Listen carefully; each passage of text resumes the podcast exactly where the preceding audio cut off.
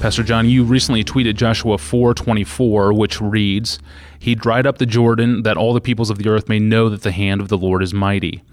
And then you added the word missions to the tweet. How does Joshua 4:24 relate to global missions? Well, I'm glad for the question because I love to talk about this. Um, let me let me read this the text that I was quoting. This is Joshua 4 23 to 24. For the Lord your God dried up the waters of the Jordan for you until you passed over as the Lord your God did the Red Sea. So you get the splitting of the Jordan and the splitting of the Red Sea as, as one big, great, miraculous way God is dealing with his people, which he dried up for us until we passed over. So that, now here's the purpose clause. Why did God split the Red Sea? Why did God split the Jordan in such a stunning and miraculous way? So that all the peoples of the earth may know that the hand of the Lord is mighty, that you may fear the Lord your God forever. So, what that text says is one of God's purposes in the Exodus and in the entrance into the land with a, a stretching forth of his mighty arm in dividing the seas was so that the news would spread everywhere among all the nations. Yahweh, the God of Israel, is supremely mighty.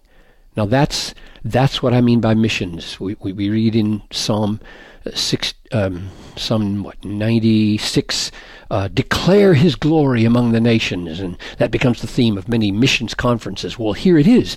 God is declaring his glory among the nations. God is a missionary God. And so, what I would do to expand it and explain it would be to say, from the very beginning, when man fell and God inaugurated a plan of redemption, God had the nations in view even when he chose Israel to focus on for 2,000 years, he had the nations in view because he said to Abraham, I'll make you a great nation, and in you all the families of the earth will be blessed. Genesis 12, 2.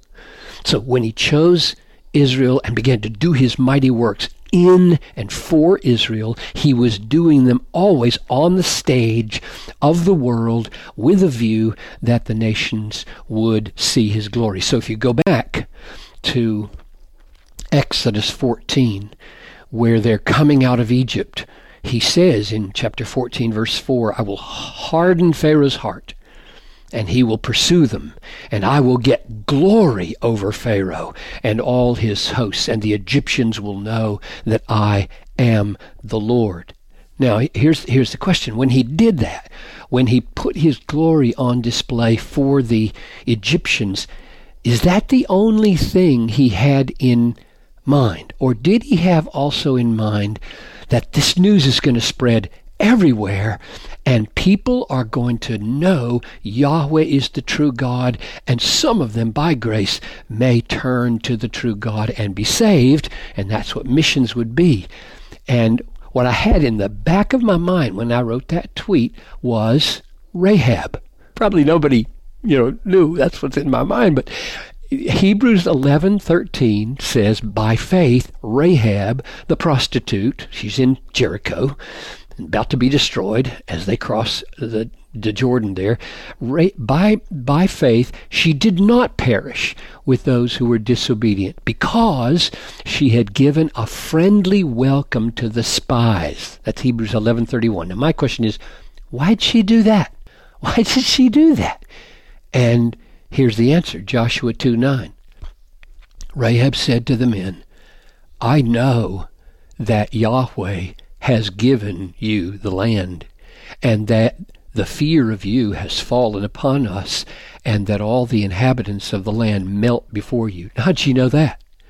Verse 10 For we have heard how the Lord dried up the water of the Red Sea before you when you came out of Egypt, and what you did to the kings of the Amorites, to Sihon and Og, whom you devoted to destruction. So God had Rahab's salvation in mind when he split the Red Sea.